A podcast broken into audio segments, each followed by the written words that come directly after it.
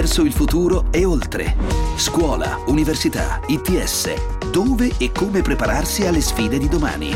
Di Maria Piera Ceci salvato i nostri ragazzi dal nulla assoluto, dallo smartphone in mano tutto il giorno stancamente sbattuti sul letto, li ha salvati dalla non scuola. Ora si sta lentamente trasformando in qualcosa di strutturato, di qualcosa di cui non ci libereremo mai più. Parliamo della didattica a distanza, partita con la chiusura improvvisa delle scuole per l'emergenza coronavirus, grazie ad insegnanti e dirigenti scolastici davvero molto coraggiosi e pieni di buona volontà. Qualcuno lo conosceremo nel corso di questo speciale diverso il futuro e oltre. Ora didattica a distanza è diventata obbligo per decreto. Quel decreto approvato qualche giorno fa e che ci parla di una scuola che non si sa bene quando potrà tornare alla normalità. Dunque tutti devono davvero mettersi in gioco e darsi da fare. E gli insegnanti hanno dimostrato, quasi tutti diciamo, di aver capito qual è il loro ruolo anche sociale in questo momento così particolare di emergenza. Non si tratta solo di andare avanti con il programma, di continuare a fare lezioni di matematica e latino, qua si tratta davvero di non lasciare allo sbando i nostri ragazzi, i nostri bambini, costretti in casa, senza amici, senza sport e soprattutto senza scuola. Uno sforzo non da poco per una classe insegnante non molto abituata a questo modo di fare scuola, in molti casi a malapena avvezza ad usare il registro elettronico, non formata da parte della scuola e a volte anche non attrezzata, questo va detto. Per alcune scuole la trasformazione è stata piuttosto facile perché usavano già strumenti digitali nella didattica, per altre scuole invece e per altri insegnanti il passaggio è stato piuttosto violento. Poi come tutte le cose ci si è presi le misure misure, gli insegnanti hanno cominciato imparare, hanno cominciato a imparare a usare Zoom, webcam, a interrogare i loro ragazzi in pigiama, i capelli sempre più lunghi, il filo di baffetti che cresce.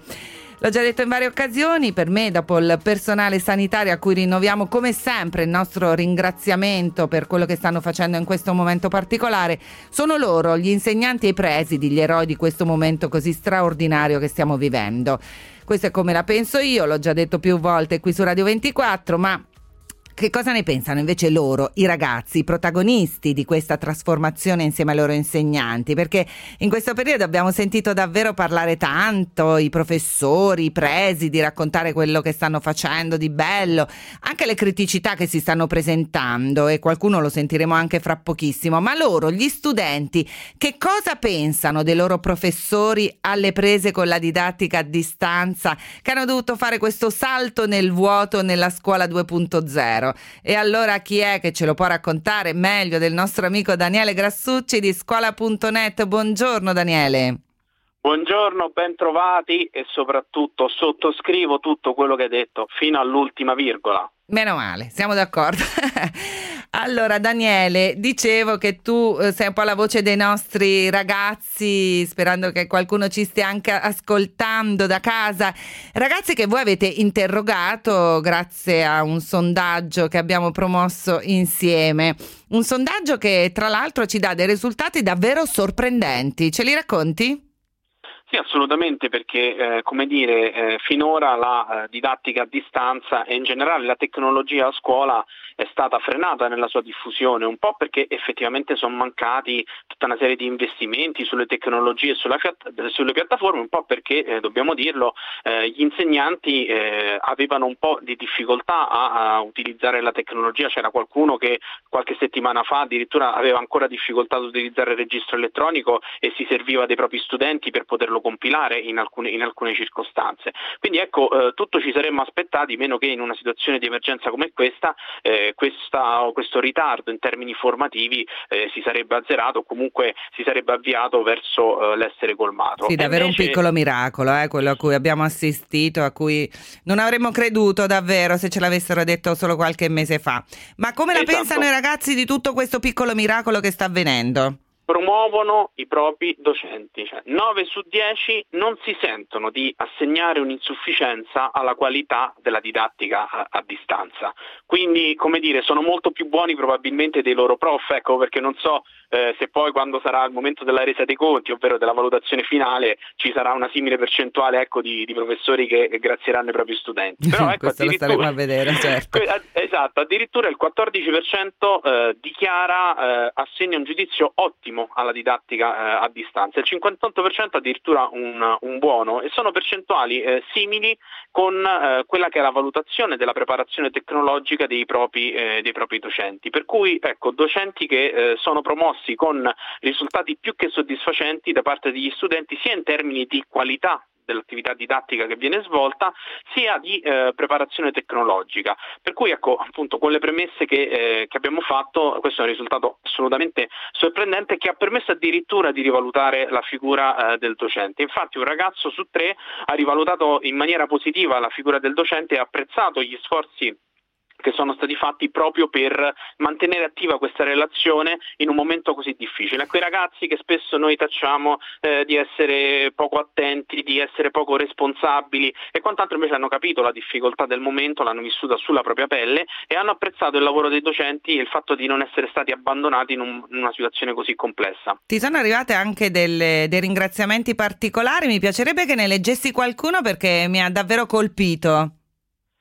Ecco, eh, sono proprio le parole dei ragazzi quindi, e il loro, il loro le, lessico, quindi grazie per la pazienza, per insegnarci ancora tante cose anche in questo periodo molto buio. Eh, grazie perché ce la state mettendo tutta, come noi studenti. E, e, poi ecco, non lasciamo che la distanza interrompa la cultura, essa è ovunque, bisogna farne sempre tesoro, eh, soprattutto in momenti difficili. Grazie per metterci al primo posto. E poi c'è qualcuno ecco, che la, lascia una dedica, mi mancate, spero di rivedervi presto. Ecco, queste sono frasi che noi abbiamo chiesto agli studenti di scrivere, quindi questo ci fa capire che si è creato in alcuni casi un legame ancora più forte e che il lavoro dei, dei docenti è stato apprezzato al punto che i ragazzi sono quasi contenti di, di poter tornare a scuola. Anche questo insomma non c'è ce, non ce lo saremmo mai aspettato. No, davvero, genere... non ce lo saremmo mai aspettato davvero, però invece i ragazzi hanno dimostrato come poi, insomma lo diciamo sempre qui su Radio 24 che vengono descritti sempre peggiori di quello che sono in realtà, i ragazzi hanno capito che gli insegnanti si sono davvero messi in gioco facendo degli sforzi peraltro non dovuti, lo ricordiamo perché la, la didattica a distanza è diventata obbligatoria per decreto da qualche giorno, ma prima non, è, non, era obbligatorio, per cui si sono messi eh, davvero in gioco per stare loro vicini e chi si aspettava che questi ragazzi li promessero con eh, in nove casi su dieci e hanno anche dimostrato davvero grande affetto. Mi ha fatto ridere questa, eh, qualche ragazzo ha detto potrebbe fare di più, riecheggia no? quella frase che tutti i ragazzi si sentono, si sentono dire a scuola dai loro insegnanti, si sono un po' vendicati con questo potrebbe fare di più. Sì, assolutamente. Poi ovviamente eh, lungi da noi nel far passare una narrazione da, da, libro cuore o da libro delle favole. Ovviamente ci sono delle, delle difficoltà, però come dire non sarebbe stato eh, realistico eh, pensare che non ci fossero considerando A il punto di partenza, ovvero un punto di partenza con dei grandi deficit accumulati da vent'anni, ecco, di non gestione probabilmente della situazione o di non spinta eh, sufficiente di questo eh, processo di digitalizzazione digitalizzazione della nostra didattica. Eh, però ecco, eh, appunto, eh, i problemi ci sono, ma sono eh, risolvibili, sono certo. essenzialmente nella metodologia, perché ecco, i ragazzi una cosa che lamentano, questo possiamo dirlo, che il carico di lavoro è diventato molto forte. Troppi compiti fatto... dicono. Esatto, ma anche tanto tempo di fronte al computer, quindi questo è un tema di benessere sia per quanto riguarda gli studenti sia per quanto riguarda gli insegnanti, perché anche loro sono sollecitati fuori orario di lavoro, sono sollecitati anche nel weekend, i ragazzi ci hanno anche confissato che appunto la tecnologia che eh, annulla le distanze e annulla anche le dimensioni temporali e il contenimento temporale sta portando ad essere sempre connessi eh, in entrambi i fronti dal punto di vista ecco, della, della, didattica. Questo ecco, è un qualcosa che sicuramente andrà regolato. Come andrà messo a punto, certo. Assolutamente, come bisognerà risolvere anche i problemi di connettività che molte famiglie hanno e i problemi di dotazione di eh, device, di strumenti, ecco perché non tutte le famiglie erano pronte ad avere un PC e un tablet per ogni membro della famiglia che dovesse lavorare o studiare a distanza e allo stesso modo la connessione di casa non era dimensionata per è queste così, esigenze. È così. Daniele, grazie mille, come al solito ci apri una fri- finestra sul mondo dei ragazzi sempre utile da, eh, da conoscere. Grazie mille a Daniele Grassucci di scuola.net. Grazie a voi e buona giornata. E noi ci fermiamo per qualche istante e poi torniamo insieme.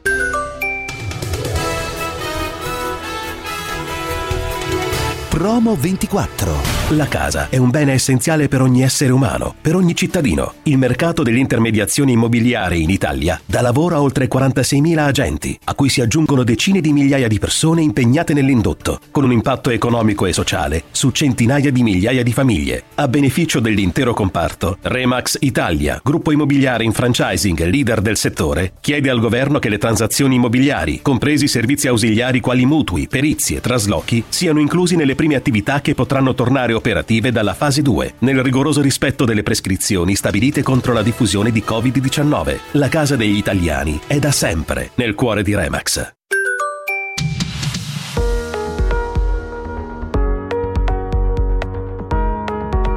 Verso il futuro e oltre. La libertà spaventa più di una prigione e tutti cercano qualcuno per cui liberarsi. L'odio uccide, forse è vero come dicono ma so che da un veleno che nasce un antidoto. Vieni con me, la strada giusta la troviamo solo quando ci perdiamo e restiamo da soli. Perché dagli incubi che nascono i sogni migliori, anche a Chernobyl ora crescono i fiori. Portami in alto come gli aeroplani, saltiamo insieme, vieni con me. Anche se ci hanno spezzato le ali, cammineremo sopra queste nuvole passeranno questi temporali, anche se sarà difficile, sarà un giorno migliore domani. Odio queste cicatrici perché mi fanno sentire diverso. Posso nasconderle da tutti, ma non da me stesso. È un'armatura cresciuta col tempo. Ogni ferita è un passaggio che porta al lato migliore di noi.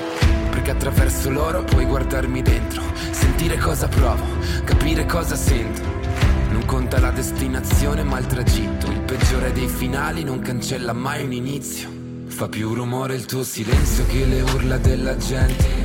E tutto cominciò da lì, da Vo, in provincia di Padova. Siamo all'istituto comprensivo Lozzo Atesino, 9 plessi, 33 classi su tre comuni dei Colli Euganei, Cinto Euganeo, Lozzo Atesino e Vo, appunto, al centro della prima zona rossa dell'emergenza coronavirus. Nessuno conosceva questo comune fino all'emergenza coronavirus. Il plesso di Vo è chiuso dal 22 febbraio, ma il suo dirigente scolastico Alfonso D'Ambrosio non si è lasciato perdere un minuto per far lavorare i suoi ragazzi. Buongiorno Alfonso. Buongiorno, buongiorno, a tutti. Ormai ci diamo del tu perché ci siamo sentiti un esatto. sacco in questo periodo, ci hai raccontato davvero come si è evoluta la tua scuola no? in questo momento di grandissima difficoltà.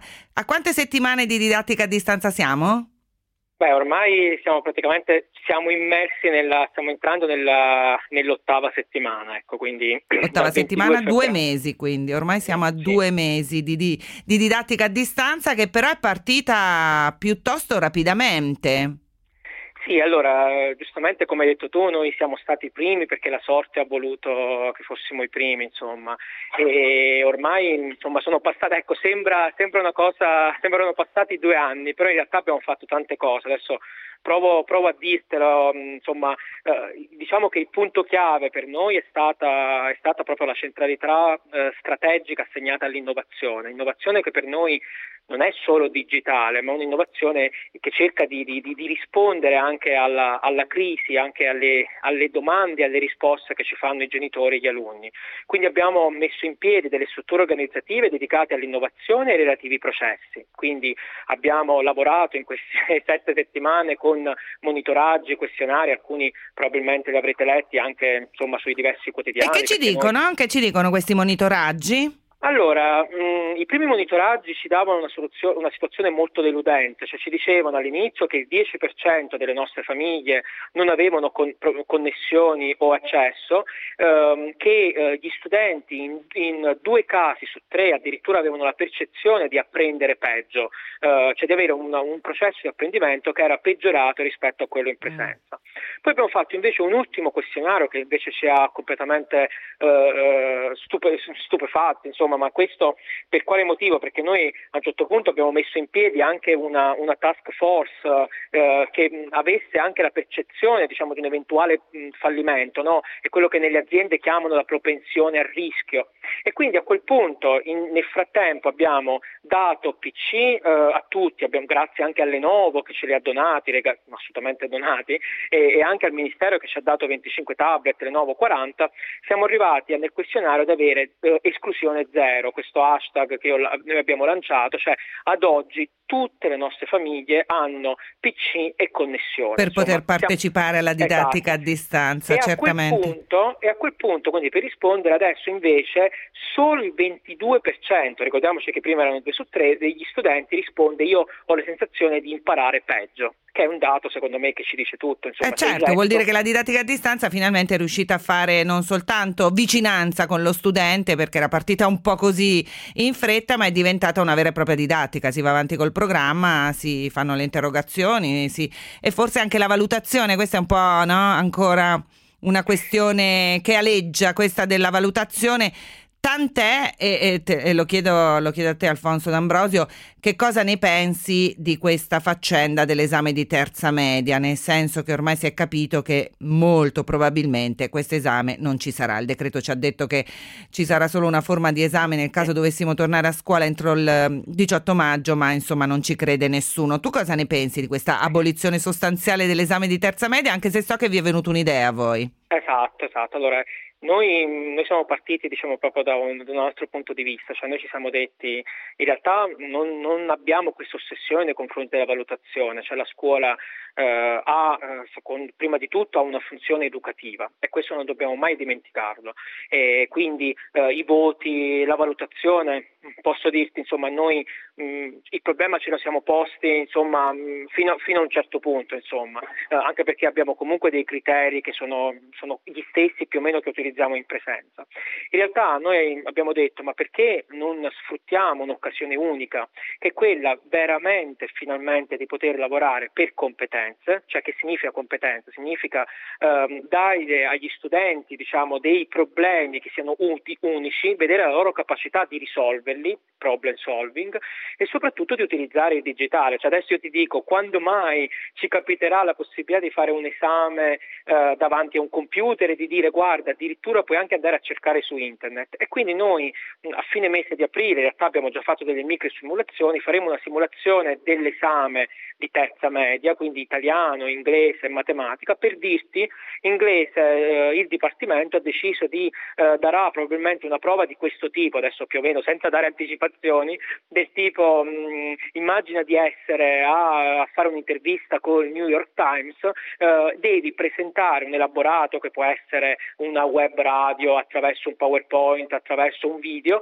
e devi spiegare loro la, la, la tua l'emergenza che hai vissuto in asiatica a distanza. Insomma, insomma, le, i ragazzi di Vo eh, sono partiti un po', come dire, prima degli altri in questa didattica a distanza e in qualche modo saranno in grado, diversamente dagli altri compagni di tutta Italia, di farlo questo benedetto esame di terza media, perché è importante, no? È, una, è un modo anche per concludere questo ciclo, per mettere un punto e poter ripartire. Sembra quasi una ferita che non si chiude, no? Non fare questo esame, è così? Esatto, diciamo l'esame, allora noi tutti ricordiamo gli esami nella nostra vita, è un momento di crescita, è un momento eh, in cui diciamo, il ragazzo anche si mette alla prova, no? eh, la, il problema secondo me ecco, non è, eh, si discute sull'esame se farlo o non farlo, in realtà diciamoci la verità, l'esame è un momento conclusivo di un percorso che dura tre anni e quindi chiaramente nessuno valuterà il ragazzo eh, diciamo, per il solo esame, però, però diciamo, diventa un, a sua volta volta un momento di cura, un momento di attenzione, cioè noi stiamo dicendo guarda io ti do questa possibilità mh, mm, per, per, capire anche per metterti alla prova, ma nello stesso tempo gli stiamo dicendo guarda finalmente faremo un esame in cui il digitale diventa protagonista, strumento costruttivo insomma e, certo, e quindi a noi la voglia di sperimentare non manca. non manca ecco. Alfonso ti faccio sentire, voglio farlo sentire a tutti gli ascoltatori un messaggio rivolto ai genitori, un messaggio che ha fatto il giro del web da parte di Emilio Miliotti, che è un insegnante di una scuola primaria all'Istituto Comprensivo Nazario Sauro a Milano. Sentite. Cari genitori, grazie. Grazie perché noi insegnanti vi abbiamo affidato i nostri bambini e voi, senza molte scelte, avete accettato di accompagnarli e seguirli in questi lunghi giorni, trasformando le vostre cucine in aule, anche virtuali. Grazie perché ogni giorno ci inviate immagini di quaderni con lavori molto curati, che sembrano essere stati scritti in classe. E solo una macchia di sugo ci fa capire invece che quel compito è stato svolto in cucina, magari a pranzo finito. Come sapete, noi insegnanti lavoriamo da casa, programmando le lezioni in un tempo che sembra sospeso, ma senza il vostro lavoro in presenza, senza la vicinanza che date ai nostri bambini, l'impegno quotidiano di noi insegnanti sarebbe vanificato. Sappiamo bene quanto, anche per voi genitori, possa essere difficile questa DAD, didattica a distanza. E chissà quante volte avete esclamato Mum, maledico un maestro, una maestra. A giugno forse vorreste valutare voi stessi i vostri figli. Vi capiremo quando ci direte che per voi Giovannino è da 10 perché ha fatto del suo meglio. Ci siamo messi un po' gli uni nei panni degli altri, insegnanti e genitori, soltanto per il benessere dei nostri bambini. Grazie davvero. Alfonso D'Ambrosio, dirigente scolastico di Vo. Allora, i quaderni con le macchie di sugo, davvero bella questa eh, immagine di Emilio. In effetti è stato importante, immagino anche da voi, no? Il, la collaborazione con i genitori. Si è creata una sorta di comunità di, con un unico intento, quello di non lasciare soli i bambini, i ragazzi e di farli lavorare. Sì, guarda, in realtà eh, quello che ha detto il maestro è perfettamente in linea con quello che ci siamo chiesti noi. Noi abbiamo eh, scritto un vademecum, o meglio i genitori hanno scritto un vademecum che possono trovare anche sul nostro sito, il Cilozzo Testino, e in uno di questi vademecum si dice appunto 3, eh, ce l'ho davanti, dice il genitore il primo educatore, e essendo lo è sempre il primo educatore, ma in questo momento diciamo, gli si chiede un, un ruolo diciamo, eh, che forse non gli, non gli è diciamo, richiesto normalmente, no?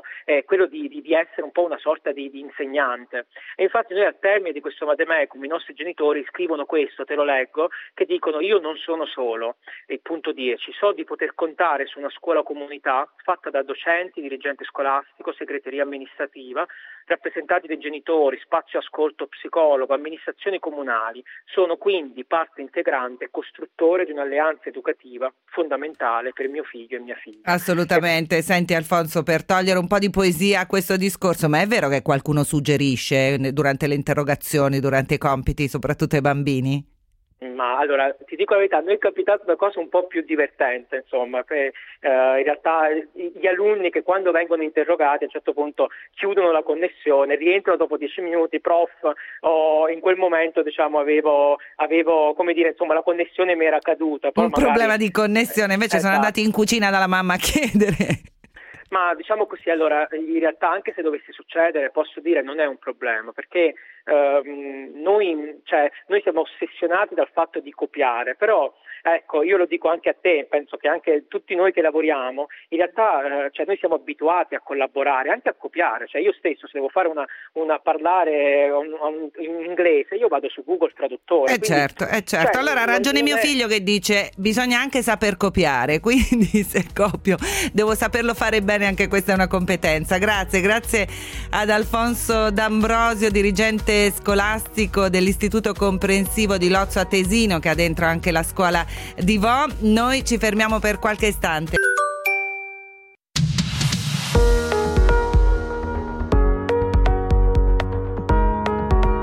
Verso il futuro e oltre.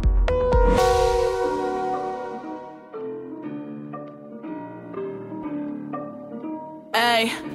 Anna Ci beccavamo nel vendo sopra il booster. Hanno fatture no non parlo di buste. Mando tutto io Svuota il freezer. Già passaggio assicurato sopra questa diesel. Vendo sopra il booster. Hanno fatture no non parlo di buste. Mando tutto io Svuota il freezer. Già passaggio assicurato sopra questa diesel. Infami tornano in fila. Ho detto alla mamma che mo vado a Milan. Te non dare opinioni se vesti fila. Giuro che sei un bambino non sei 2000 Vorrei avessi la fame e la mia per Dalla provincia di Padova, ci spostiamo a Busto Arsizio, provincia di Varese, Istituto Tecnico Economico Tosi, la sua dirigente scolastica è un'altra di quelle presidi che non si è fatta per prendere dal panico in questo momento di emergenza, non ha perso un minuto, ha trasportato online la didattica dal primo momento così da non far perdere davvero neanche un'ora di lezione ai ragazzi. Buongiorno ad Amanda Ferrario.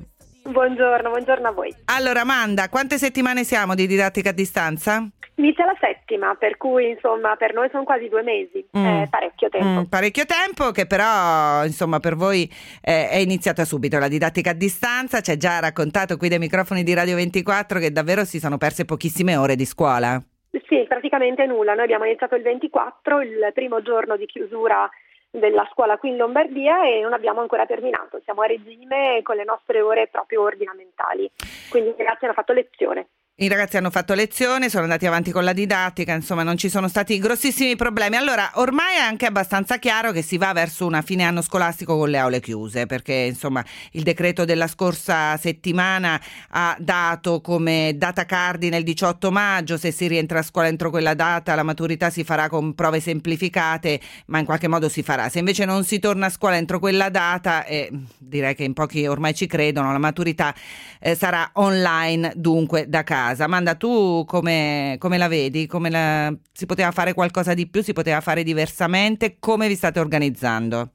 Allora, eh, per quanto ci riguarda noi siamo organizzati, i nostri ragazzi non avranno nessun problema a sostenere l'ipotetico orale online. Sono anche dell'idea che il tema sanitario è ovviamente predominante, quindi credo andremo verso questa direzione. Sarà difficile rimettere piede in classe dopo il 18 di maggio e credo anche che non si potesse fare diversamente perché l'Italia è molto variegata e le situazioni sono molto diverse. Ci sono ragazzi in situazioni di particolare disagio perché magari non hanno la connessione, perché in quei territori non arriva, penso ai territori dispersi in montagna, ma anche zone particolarmente disagiate dal punto di vista della rete eh, e quindi a tutti bisogna dare pari opportunità, tutti devono avere la possibilità di essere eh, valutati allo stesso modo. Dall'altra parte credo anche che l'esame di Stato sia semplicemente la fine di un percorso, noi non valutiamo i ragazzi per una prova in quel momento, mai, neanche quando la maturità è tradizionale, ma la valutazione deriva da un percorso di 5 anni, quindi per esempio i crediti, i 40 punti di credito che ci sono e che rimarranno,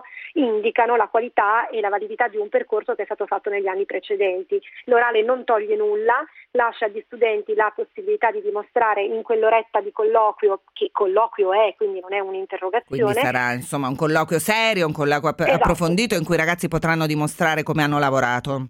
Esatto, le loro competenze anche maturate, soprattutto in un periodo così difficile, perché quello che stiamo cercando di fare in tutta Italia, con una grande prova d'orgoglio da parte degli insegnanti, è trasformare questo momento di difficoltà in un momento di resilienza, quale prova più difficile che affrontare i problemi e risolverli e i nostri studenti stanno facendo questo insieme ai loro docenti, quindi sono convinta che l'esame sarà assolutamente decoroso, dignitoso e ricordato per un momento di grande difficoltà come una grande prova da parte di tutti. Come l'hanno presa gli insegnanti della tua scuola e anche i ragazzi? Cioè, hai avuto modo insomma di sentire le loro opinioni o comunque l'umore? Sì.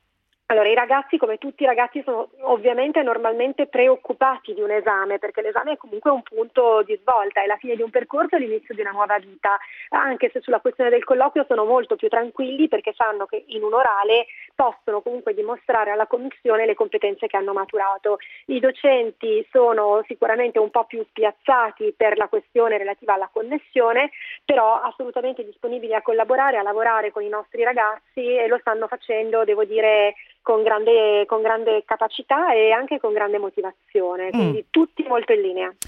Valutazione, un altro argomento delicato. Con il decreto della scorsa se- settimana si è stabilito che non si boccia nessuno e non ci saranno debiti, poi a settembre si vedrà insomma come fare a recuperare se qualcuno avrà delle, delle lacune. La ministra dice che non si può parlare di sé politico, ma un pochino forse gli somiglia. Amanda, tu che ne pensi? Si poteva lavorare un po' di più sulla valutazione? Si poteva fare uno sforzo?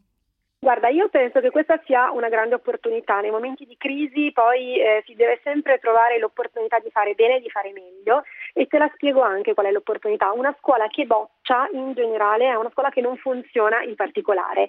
Eh, noi ragazzi non dobbiamo promuoverli o bocciarli alla fine di un anno scolastico, ma dobbiamo lavorare fin dall'inizio dell'anno scolastico o del percorso, quindi dal primo al quinto anno per le superiori, perché le competenze vengano maturate e sviluppate. Quindi se quel ragazzo a settembre, a ottobre, a dicembre non ha competenza, noi dobbiamo rimanere lì su quell'argomento, su quel percorso, fin quando la competenza di quello studente non si sviluppa e arrivare alla fine dell'anno valorizzando il suo lavoro. Ecco, in questo senso io credo che valorizzare il percorso significhi non appiattirci sul 6, ma valorizzare i percorsi che hanno fatto usando tutta la banda di oscillazione dei voti, non penalizzare quegli studenti che magari sono in 5, in 6 in famiglia, hanno un'unica connessione, lavorano con i fratellini, le sorelline i genitori in un ambiente molto ristretto e faticano a stare al passo con questo tipo di didattica, quindi dare loro la possibilità di andare all'anno successivo e a settembre riallinearli tutti, ma ci dà l'occasione di riflettere sulla validità di un voto. Il voto non è il numero che noi diamo in quel momento, quella è la prova fatta in quell'istante da uno studente, ma non è sicuramente la cifra del nostro ragazzo.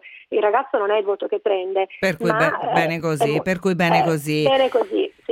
Didattica obbligatoria per legge dal decreto del 6 aprile. I sindacati a un certo punto si sono un po' arrabbiati perché hanno fatto notare che la materia non era stata oggetto di trattativa sindacale e di, di contro molti insegnanti e anche un gruppo di presidi, fra cui, fra cui te, si sono arrabbiati di contro perché hanno detto insomma non, non, è il momento di impostare trattative sindacali, è il momento di rimboccarsi le maniche. Addirittura insomma ci siete andati giù un po' duro, no? Vergognoso vergognatevi, la scuola non è dei sindacati e degli studenti, lasciateci lavorare, avete detto, siete in 13 dirigenti scolastici. A questo punto però la didattica a distanza è diventata legge, quindi si può andare avanti anche con tutti i crismi della legge. Ecco, eh, ripeteresti quelle, quelle parole? Sì, assolutamente, ti dico che da 13 siamo diventati 2500 e molti sono docenti, non, non solo dirigenti scolastici. Ti dico di più, eh, diventare per legge obbligatorio fare la didattica a distanza è una sconfitta per noi eh, operatori della scuola, perché noi lavoriamo, il nostro lavoro è fare didattica e insegnare, il nostro è il lavoro di procedimento di insegnamento e valutazione, che sia in presenza o che sia a distanza poco conta, a me non piace nemmeno il termine didattica a distanza, continuiamo a fare il nostro lavoro ma fisicamente separati perché non possiamo trovarci a scuola. Dover arrivare a dire per legge questa cosa significa dire che abbiamo un problema, siamo tutti al lavoro, siamo tutti stipendiati, anche se siamo in casa. Il nostro lavoro è il successo formativo degli studenti. La scuola l'ha fatto, a prescindere dal sindacato, trovo che fosse davvero un'affermazione fuori luogo, decontestualizzata e assolutamente non rispettosa di chi sta lavorando in situazioni di emergenza. Penso ai medici che tutti i giorni, gli infermieri, fanno il loro lavoro senza aver chiesto nulla di particolare e penso anche alla commessa del supermercato che si trova lì, anche lei se vogliamo, in prima linea prendendo uno stipendio davvero limitato e continuando a fare il suo lavoro. In questo momento dobbiamo occuparci dell'Italia sana, di quella che è a casa e che sta lavorando comunque i nostri ragazzi e che ha bisogno di vedere anche un orizzonte di futuro. Non possiamo permetterci di dire questo non è nel contratto, questo è il nostro lavoro, il nostro lavoro di insegnamento. Facciamo. Grazie, grazie, grazie ad Amanda Ferrario, dirigente scolastica dell'Istituto Tecnico Economico Tosi di Busto Arsizio e buon lavoro. Grazie a te, grazie mille. Yeah. Swish on blunt och swishland Blim blau come i Beatles. Blast in tic-tac Le prendo dal mattino. Già dal mattino, yeah Tanto già non dormivo. La tua tipa mi fa Vorrei cambiare tipo. Swish on blunt, swishland Ciao ciao fratellino. Ex fanno tip-top Sulle frasi del tipo.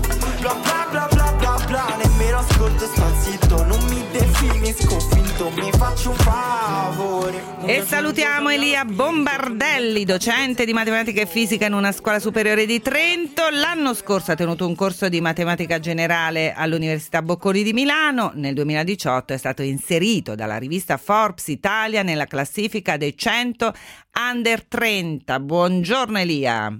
Ciao, grazie per l'invito. allora, Elia Bombardelli è un insegnante youtuber, per cui molti dei nostri ragazzi probabilmente lo conosceranno. 50 milioni di visualizzazioni complessive con il suo canale Less Than 3 Math.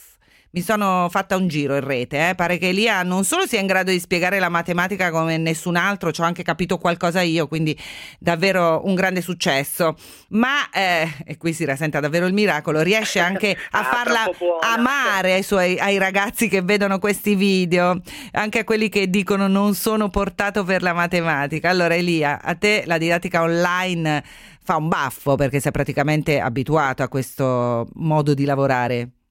Devo dire che forse rispetto ad alcuni colleghi partivo un po' avvantaggiato avendo già negli anni realizzato tanti materiali video che poi ho condiviso online e quindi diciamo che la transizione è stata sicuramente più agevole che in altri casi.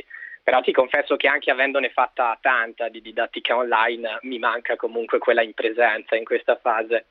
Non, non potrà mai sostituire del tutto quella, quella virtuale. L'aula virtuale non potrà essere mai sostituita da quella fisica in tutto e per tutto, è così. Assolutamente, assolutamente. Senti Elia, che cosa dicono i tuoi studenti di queste novità arrivate da qualche giorno? Maturità che praticamente si farà da casa in qualche modo, tutti promossi, che cosa ne pensano e che cosa ne pensi tu? Ma guarda, in generale diciamo il feedback studentesco che ho avuto è tutto sommato positivo.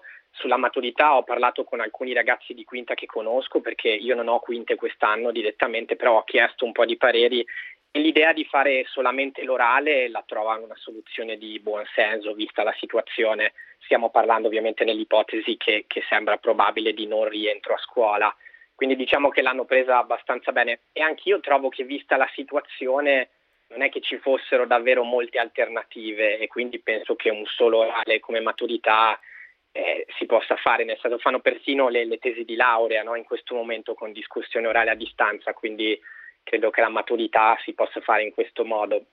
E per quanto riguarda le altre cose che sono state annunciate, io penso che tutto sommato si stia facendo il possibile vista la situazione di emergenza, quindi sono positivo e vedo che in generale la risposta sia da parte dei colleghi che degli studenti è generalmente positiva. Siamo tutti consapevoli che è una situazione molto particolare e si fa naturalmente il possibile. Una scuola Elia che non sarà più però quella di una volta, no? Non tornerà più a essere quella, quella di prima, uno scatto verso la didattica a distanza, verso le nuove tecnologie, che forse, ecco, guardiamo anche il lato positivo, forse un po' ci voleva.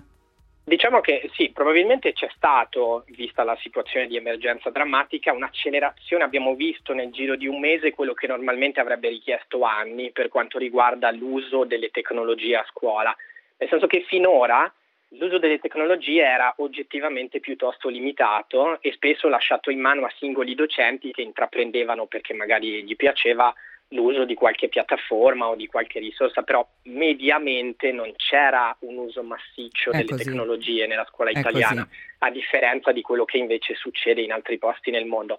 Adesso che un po' tutti l'hanno provata, sia gli studenti che i docenti, io mi aspetto che qualcosa di tutto questo Resti. mi, mi Eh. aspetto, mi auguro resterà. E lo dire. speriamo davvero. Che non Elia. vuol dire ovviamente sostituire quello che c'era prima del tutto, però un uso intelligente no? che alterna forme più tradizionali a forme più innovative e strumenti più innovativi è certamente auspicabile. Grazie mille, grazie ad Elia Bombardelli. Buona scuola. Noi ci fermiamo per qualche istante, strada in diretta.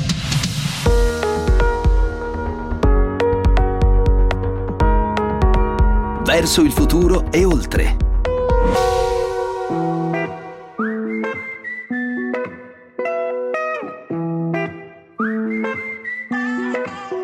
Sembra la fine del mondo, ma mi calma. Mi chiedono in che lingua sogno, che domanda. Le mie ex han fatto un gruppo e sulla chat si parla solo di me. Ti prendi gioco di me? Bella atmosfera. Prego non mi uccidere E speriamo che tornino presto Good Times. Anche lui è un prof innovatore, tanto che è l'unico italiano finalista quest'anno al Global Teacher Prize. Carlo Mazzone, insegnante di informatica all'Istituto Tecnico Lucarelli di Benevento. La sua candidatura la deve al fatto che con i suoi studenti ha partecipato a Imprese in Azione di Junior Achievement e con l'idea imprenditoriale, la startup ideata e realizzata con i suoi studenti, ha vinto prima la competizione nazionale nel 2019 e poi è arrivato secondo in Europa. Buongiorno Carlo. Buongiorno, buongiorno e di nuovo grazie per eh, l'invito. Allora, è un piacere. grazie Carlo. Allora, anche per te non deve essere stato un gran problema trasferire su didattica a distanza le tue lezioni. Come, come stai lavorando con i tuoi ragazzi? Eh, per, me, per, me, ovviamente, insomma, senza farsi modestia no, perché tra l'altro come animatore digitale e come diciamo, esperto di tecnologie informatiche già lo stavamo facendo da un po'. Eh, adesso il problema è stato quello di ehm, coinvolgere tutto il resto del corpo docente in questa nuova avventura. Ovviamente c'erano alcuni colleghi, ci sono alcuni colleghi meno avvezzi all'uso dello strumento che inizialmente hanno avuto qualche piccola difficoltà, è del tutto normale, però adesso credo che dopo un primo periodo un po' come l'abbiamo definito di disorientamento le cose stiano andando sicuramente molto molto bene, nel senso che mentre prima effettivamente mh, era un consiglio quello dell'utilizzo del digitale, un qualcosa che si adesso è diventato obbligo. Adesso mm. proprio, assolutamente, adesso sono invertite le cose. Quali sono eh, le difficoltà che trovano i tuoi colleghi? Perché tu appunto come animatore digitale per il Ministero, insomma, dai una mano anche ai tuoi colleghi a fare questo salto. Qual è il problema? Che, che difficoltà incontrano? È un po' diciamo in generale nell'utilizzo delle tecnologie, quindi insomma risolvere tutta una serie di piccoli problemi che ci possono essere, dal microfono che non funziona, dall'applicazione che va in conflitto con un'altra, però diciamo adesso il problema si sta spostando un po' più sugli alunni secondo me. In che senso? Nel senso che risolte le problematiche tecniche, eh, quello che bisogna continuare a fare secondo me è quello di motivare i ragazzi e di non perdere nessuno perché mentre prima c'era una dispersione diciamo standard, nel senso che fisicamente i ragazzi non andavano a scuola per tutta una serie di situazioni, Adesso eh, si possono aggiungere tutta una serie di problematiche del tipo il cosiddetto digital divide e quindi la, la, la distanza che c'è, il gap che c'è tra contesti familiari e sociali eh, per i quali non è difficoltoso dotarsi ad esempio certo. di una certo. linea DSL certo. o di una fibra o di qualsiasi altro supporto per la connettività, così come di avere un certo numero di, di macchine intese come computer disponibili. Faccio il mio esempio personale. Eh, eh, noi siamo in quattro in famiglia, io, mia moglie e due bambini. Eh, io mi collego perché faccio lezione ai miei studenti, mia moglie si collega perché è maestra e fa lezione ai suoi studenti, i miei bambini subiscono in senso buono, ricevono delle lezioni e quindi anche organizzare all'interno della famiglia, negli spazi che sono ovviamente quelli di un'abitazione, eh, insomma richiede, è, certo. è, richiede anche, insomma, e poi richiede anche delle risorse, perciò quando si parla di digital divide si parla anche ovviamente di velocità di trasmissione, perché se contemporaneamente stiamo facendo delle lezioni o perché le eroghiamo oppure perché le riceviamo, ovviamente la banda deve essere Assolutamente, di questo tra l'altro parleremo proprio fra qualche istante con Cesare Moreno che è un maestro di strada e, e proprio di questo anche eh, si occupa. Ma Carlo ti volevo chiedere che ne pensi della proposta del sindaco di Bergamo Giorgio Gori di eh, consentire l'utilizzo del bonus cultura, quello dei diciottenni, proprio per comprare tablet e PC da usare come nella didattica a distanza. Anche questo può essere un piccolo aiuto, che ne pensi? Ah, io, io credo che sia assolutamente giusto, anzi beh,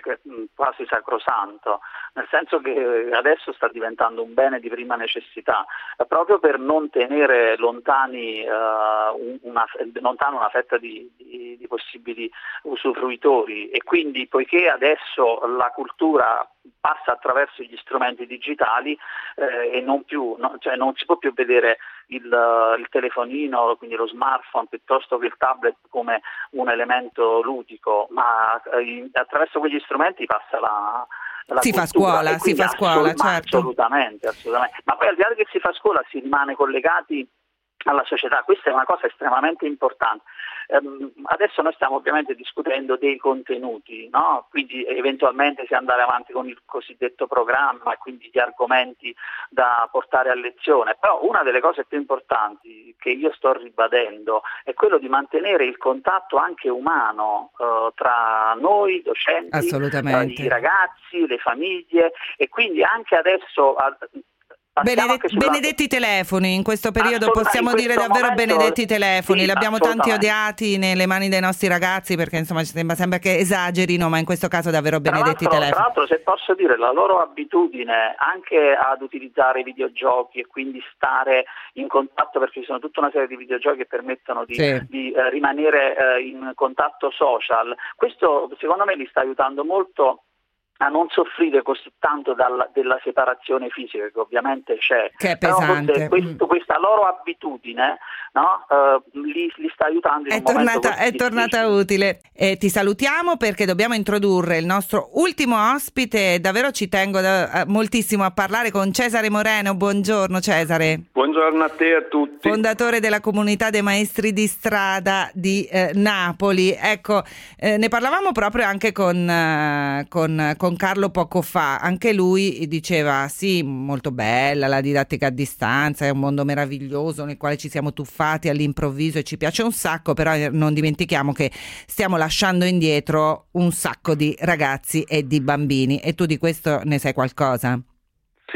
Chi sono Cesare i ragazzi e i bambini che stiamo lasciando indietro, che stiamo abbandonando in questo allora, momento? Diciamo, il termine tecnico viene chiamato famiglie fragili, allora sono famiglie monoparentali, famiglie dove ci sta un malato grave, famiglie dove ci sta un papà eh, e certe volte anche il papà e la mamma in galera e quindi i figli sono affidati ai, ai nonni, famiglie diciamo di persone comunque fragili, diciamo che non riescono a fronteggiare i problemi della crescita dei figli, diciamo, sono a loro volta bisognose di un sostegno psichico, psicologico e quindi non ce la fanno a sostenere i figli. Quindi, diciamo, sono e qua famiglie... subentrate, subentrate voi? E noi praticamente, noi mh, mm, abbiamo un bacino di di persone che comunque stanno in difficoltà, ma diciamo difficoltà lievi che è intorno alle 300 persone. Poi ce ne stanno la metà che hanno qualche difficoltà un po' più consistente con cui collaboriamo, facciamo laboratorio al pomeriggio, eccetera. E poi ce ne stanno una settantina che hanno diciamo, problemi diciamo, più pesanti che si riflettono sulla frequenza scolastica, sul rendimento, sullo stato psichico dei ragazzi che sono demotivati, depressi, eccetera, eccetera.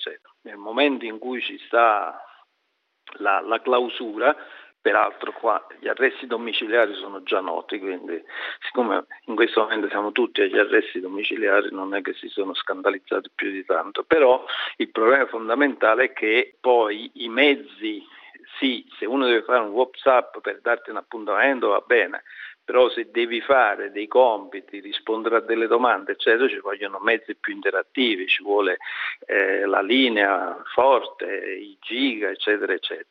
E quindi noi abbiamo subito fatto un censimento dei ragazzi che erano in maggiori difficoltà e quindi ce ne stavano una trentina che erano proprio tagliati fuori, poi gli altri che sono quasi tagliati fuori, nel senso che il mezzo ce l'hanno ma è inadeguato e quindi abbiamo subito studiato un piano di battaglia e abbiamo consegnato un primo gruppo di tablet e, e anche materiali di cancelleria, giochi eccetera eccetera.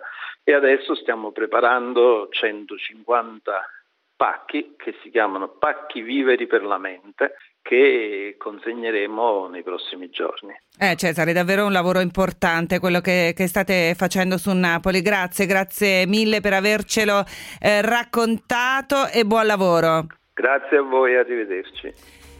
E si chiude qui questo speciale diverso Il futuro è oltre. Vi ricordo che sul sito di Radio 24, nella sezione podcast, potete trovare tutte le puntate della serie dedicata proprio alla didattica a distanza a scuola, con tutti i racconti che abbiamo raccolto in queste settimane. Vi ricordo inoltre che è appena partita una nuova serie di podcast inaugurata con la puntata della scorsa settimana. Parliamo sempre di didattica a distanza, ma nelle università ci facciamo un giro per capire come sta andando, con anche tutta una serie di indicazioni di servizio per chi fa l'ultimo anno delle superiori e coronavirus o non coronavirus deve cominciare a pensare come fare per iscriversi all'università, come partecipare agli open day, come fare per prepararsi ai test d'ingresso. Su questo peraltro uscirà a breve il 17 aprile una guida del sole 24 ore con tutti i dettagli. Noi ci fermiamo qui, grazie a Peter Bescape in regia, un saluto da Maria Piera Ceci.